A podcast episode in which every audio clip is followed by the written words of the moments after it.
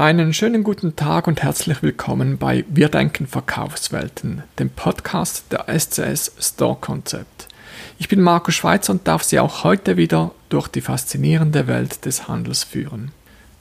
Wir haben letztes Mal mit einer Trilogie zu den Auswirkungen der Corona-Pandemie auf den Detailhandel begonnen, im Rahmen dessen wir aus einer kritischen Distanz beleuchten wollen, was diese Krise aufgedeckt hat und wie das neue Normal aussehen wird.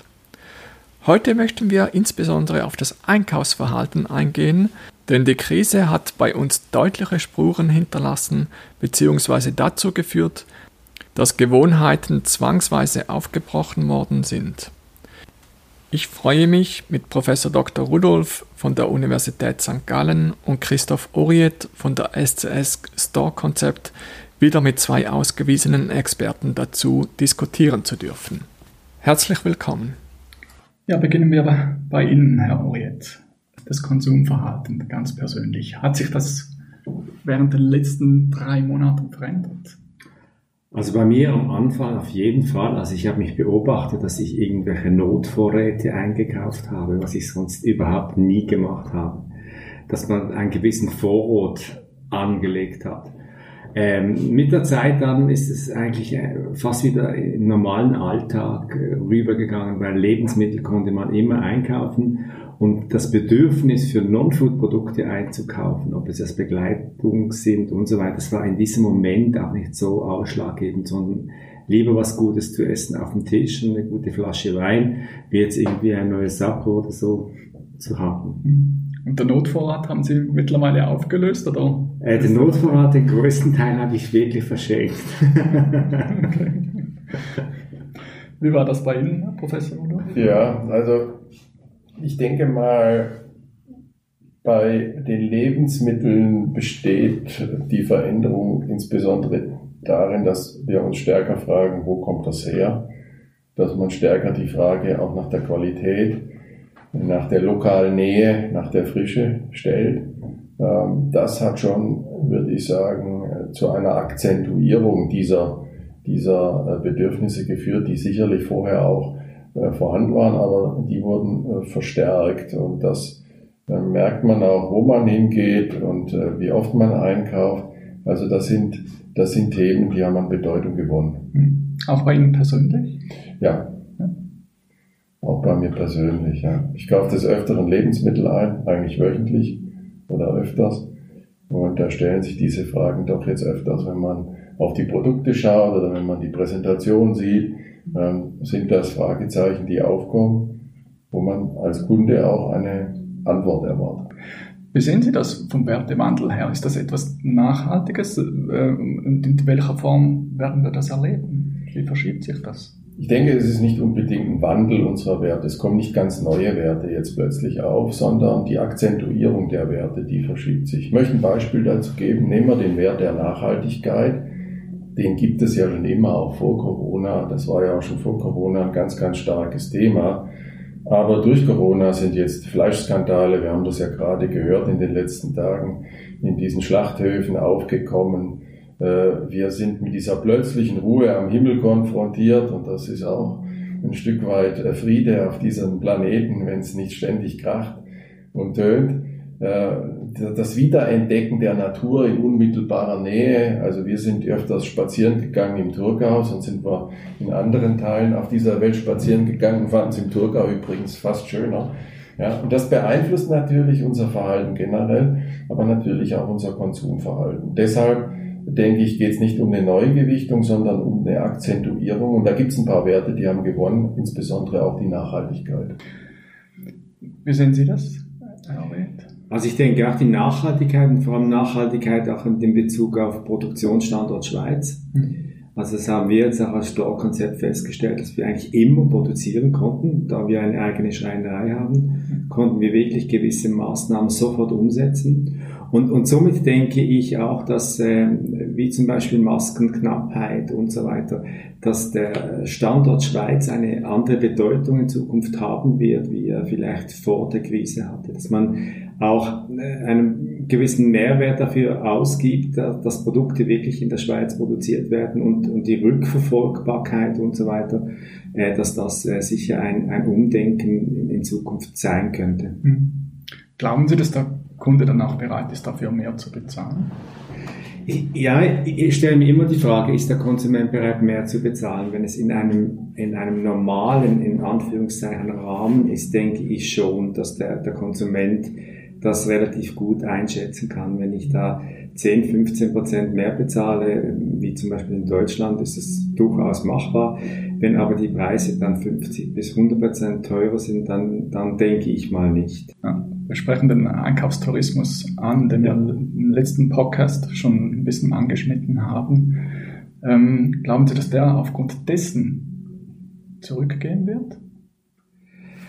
Ich, ich kann mir vorstellen, dass es natürlich eine gewisse Kundenbindung im stationellen Handel in der Schweiz gegeben hat, dass da auch äh, wieder, ich nehme das Beispiel wieder, ein Metzger wirklich einen Kundenkontakt aufbauen konnte. Und ich denke mir, wenn die Preise nicht in die, die Höhe schnallen und, und, und das weiter der, das Erlebnis dem Konsumenten rübergebracht werden kann, dass da ähm, der Tourismus der wird nie unterbunden werden können, aber dass er vielleicht nicht mehr zu diesen alten Zahlen zurückgeht, wie er einmal war. Aber ich, ich denke, das liegt sehr ein großes Stück auch an uns, wie was wir machen jetzt äh, aus der Situation. Mhm.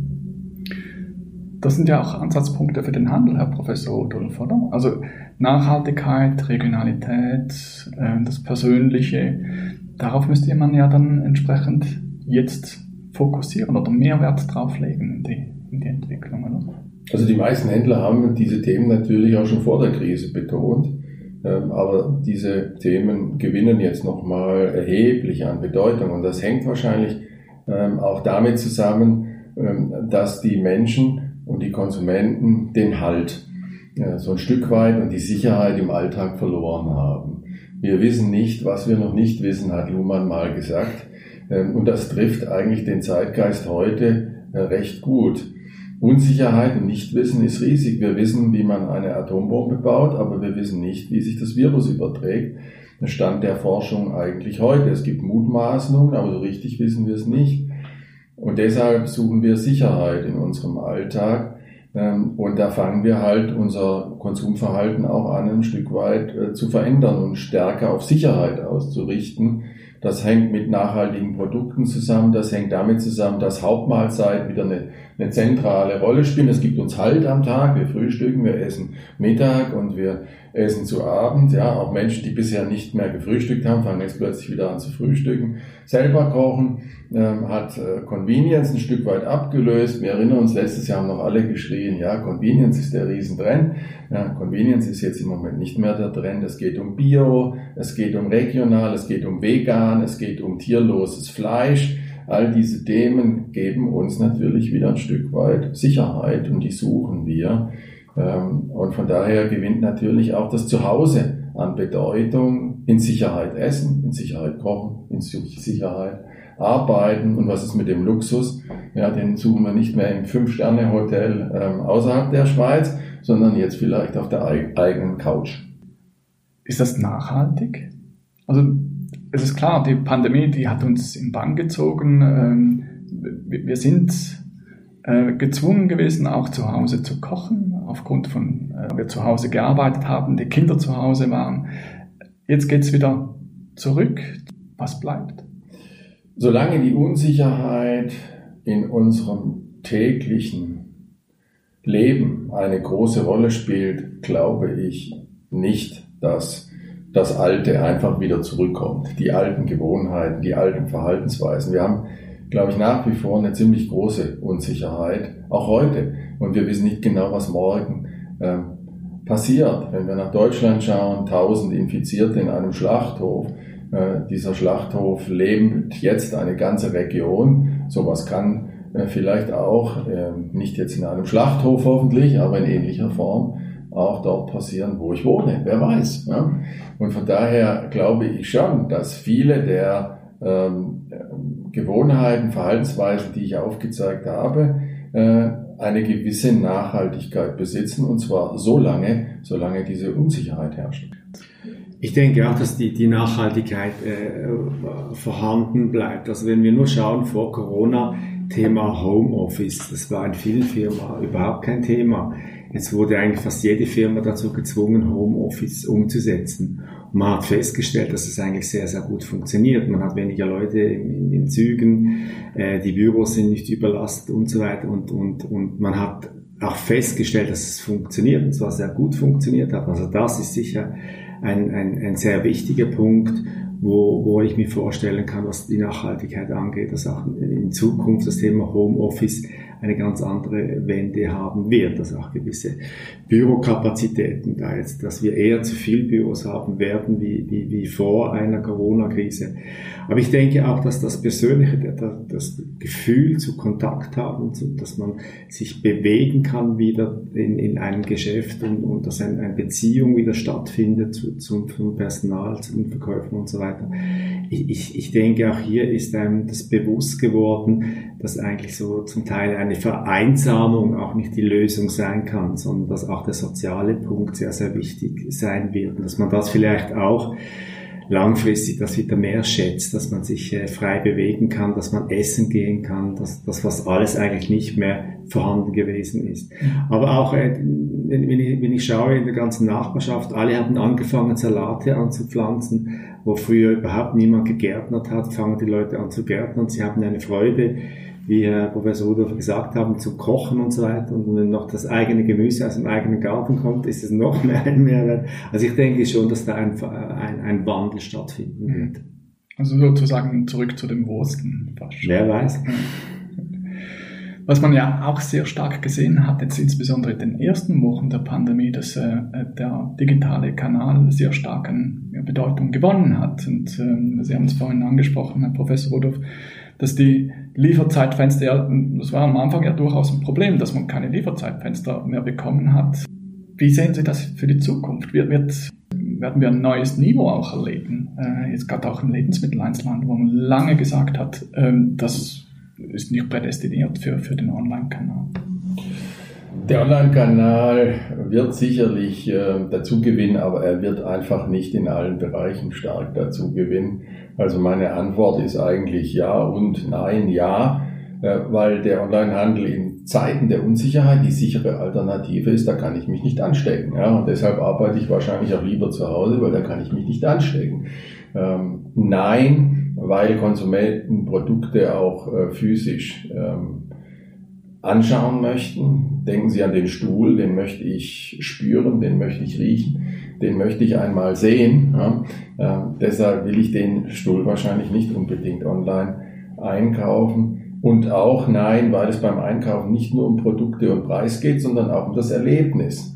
Ähm, ausbrechen aus der Routine, Neues erleben, nicht planbares machen. Ähm, dazu gehören dann natürlich andere Menschen, der soziale Austausch. Ähm, und das kriege ich im Onlinehandel so eigentlich nicht. Da brauche ich den Point of Sale, da brauche ich, vielleicht muss man es anders formulieren, den Point of Inspiration in der Zukunft stärker. Ähm, der stationäre Handel muss sich von diesen, von diesen Online-Kanälen ähm, auch ein Stück weit abheben und da spielt die Inspiration eine ganz wichtige Rolle. Übrigens, und das ist mir noch relativ wichtig, auch die großen Online-Händler, nehmen wir Amazon oder nehmen wir Alibaba, setzen ja auf die physische Präsenz. Amazon hat Whole Foods gekauft, hat Four-Star-Laden eröffnet, betreibt Amazon Go-Läden und so weiter. Und Alibaba geht ähnliche Wege im Lebensmittelhandel mit, mit Thema. Also vor diesem Hintergrund, es kommt darauf an, dass der stationäre Handel digital äh, gut angebunden ist, dass er digitale Kompetenz besitzt, aber er sollte sicherlich nicht seine ähm, stationären Läden schließen. Wie sehen Sie das Herr Orient, auch aus Ladenbausicht, wie, kriegt man diese Inspiration zurück auf die Fläche oder überhaupt in die Fläche? Was sind die Möglichkeiten, die Sie haben? Also ich bin, ich bin mir überzeugt, dass es jetzt äh, mit dieser Corona-Zeit äh, nicht nur Online-Handel äh, sich pushen wird, sondern ich, ich denke auch, es wird ganz viele äh, neue Formen von Einkaufen geben. Also wenn ich jetzt anschaue, was, was der eine orange Riese gemacht hat, Einkauf für andere, das, ist, das Konzept liegt ja schon ewig in der Schublade und jetzt boomt das zum Beispiel. Und ich glaube, für uns, wir, wir als Ladenbauer, denke ich auch, dass eigentlich die Multisensorik wirklich am besten rübergebracht werden kann im, im stationären Handel. Aber ich glaube, auch da ist wichtig, was, was, was bieten wir dort oder was bieten wir dort für ein Erlebnis im, im, im stationären Handel, dass einfach auch hier eine gewisse Dynamik stattfinden muss. Und, und, und diese Dynamik ähm, gibt es ja in der Gastronomie schon lange, wo man sagt, man hat ein Erlebnis, wenn ich essen gehe. Es ist nicht nur das Essen, sondern das ganze Umfeld, wo extrem wichtig ist äh, dort drinnen. Und da bin ich überzeugt, dass auch für, für den stationären Handel, da es, es durchaus äh, neue Formen geben kann, wo man sich jetzt da auch bewegen muss, damit man etwas Neues bringt, damit man die Leute auch wieder zurückholen kann. Also ich denke, das ist ein wichtiger Punkt. Ähm der stationäre Handel muss sich aus meiner Sicht sehr stark bewegen. Er muss sich deutlicher differenzieren von diesen Online-Angeboten. Und das hängt auch damit zusammen, was jetzt in den letzten Monaten passiert ist. Also wenn wir uns mal überlegen, wie beim Konsumenten Gewohnheiten entstehen, dann sagt uns äh, der Bereich der äh, Neurowissenschaften, äh, insbesondere der Bereich der neurolinguistischen Programmierung, dass sich Gewohnheiten so langsam eben einspielen. Und wenn diese Gewohnheit einigermaßen gut läuft, dann wird sie in der Regel dann auch zur Routine.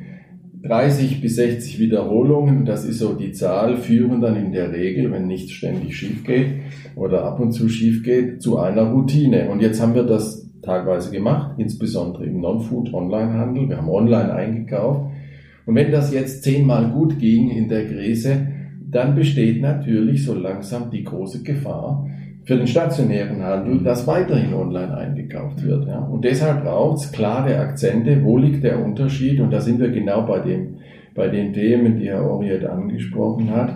Da braucht es mehr Erlebnis, da braucht es mehr ähm, Inspiration, da braucht es diesen sozialen Austausch und diese hervorragende Kompetenz vom Personal, um den Unterschied zu machen wenn man von Erlebnis spricht, kommt da überhaupt Erlebnis auf? Auch mit der Abstandsregel, die wir ja weiterhin kultivieren müssen. Wie geht man damit um? Auch, auch der Handel.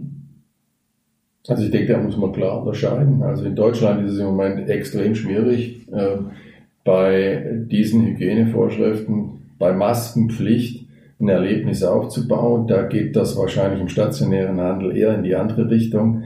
Ähm, da wird in Deutschland wahrscheinlich dieser Erlebniskauf im Moment ähm, alles andere als gefördert. In der Schweiz sieht es natürlich ein bisschen anders aus. Wir haben nicht so strikte ähm, Vorschriften, wir haben keine Maskenpflicht, also da haben wir natürlich wesentlich mehr ähm, Möglichkeiten. Und klar, der stationäre Handel muss hoffen, dass diese starken Einschränkungen ähm, weiter gelockert werden. Nur dann wird es möglich, stationär Erlebnisse zu schaffen. Kann man das aus ladenbautechnischer Sicht, diese Vorbehalte oder auch die Gefahrensymbole so kaschieren, dass doch ein positives Erlebnis dann herauskommt? Ich, ich, denke, es ist sicher auch ein bisschen branchenabhängig. Also wenn Sie jetzt in ein Möbelgeschäft gehen und Möbel anschauen, dann können Sie das sehr gut mit einer Maske machen. Dann können Sie das, den, den Sitz, das Sofa austesten oder den Stuhl oder, oder, oder was auch immer. Ich, ich denke, die große Herausforderung ist immer dort, wo, wo sehr viele Menschen sind, wenn Sie jetzt in eine Frücht- und Gemüseabteilung gehen und genau dort in eine Frücht- und Gemüseabteilung, wie wird die in Zukunft aussehen, damit sie eben auch, wenn, wenn wieder eine Pandemie kommen sollte oder wenn das Einkaufsverhalten verändert werden muss, wie, wie, wie gehen wir dann in dieser Situation um? Und ich, ich glaube, da kann dann natürlich schon der Ladenbauer oder wir, wo Gesamtkonzepte anbieten, vom, vom Ablauf von einer Frucht- und Gemüseabteilung, die wird, bin ich mir sicher in Zukunft anders aussehen, wie sie heute aussieht. Oder, oder wenn Sie zurückdenken, konnten Sie überall etwas äh, probieren, Produkte probieren, finden Sie heute alles nichts. Also, und, und wie gehen wir in Zukunft mit dieser Multisensorik um? Und, und da denke ich, dass das sind Herausforderungen, an den Ladenbau gestellt werden, wo, ja, wo wir jetzt wirklich neue Ideen entwickeln müssen und neue Wege gehen müssen. Oder das, dass, dass das äh, wirklich wieder zu einem Erlebnis wird, wenn man einkaufen geht. Aber die Lösung, die habe ich heute auch noch nicht.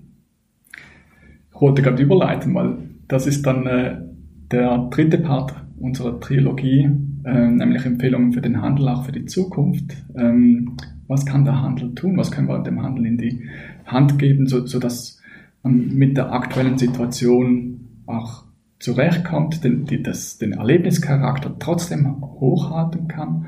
Und wie geht es denn weiter? Ähm, was, was können wir erwarten in den nächsten Monaten? Da freue ich mich auf den nächsten Podcast und bedanke mich ganz herzlich für, für die Diskussion.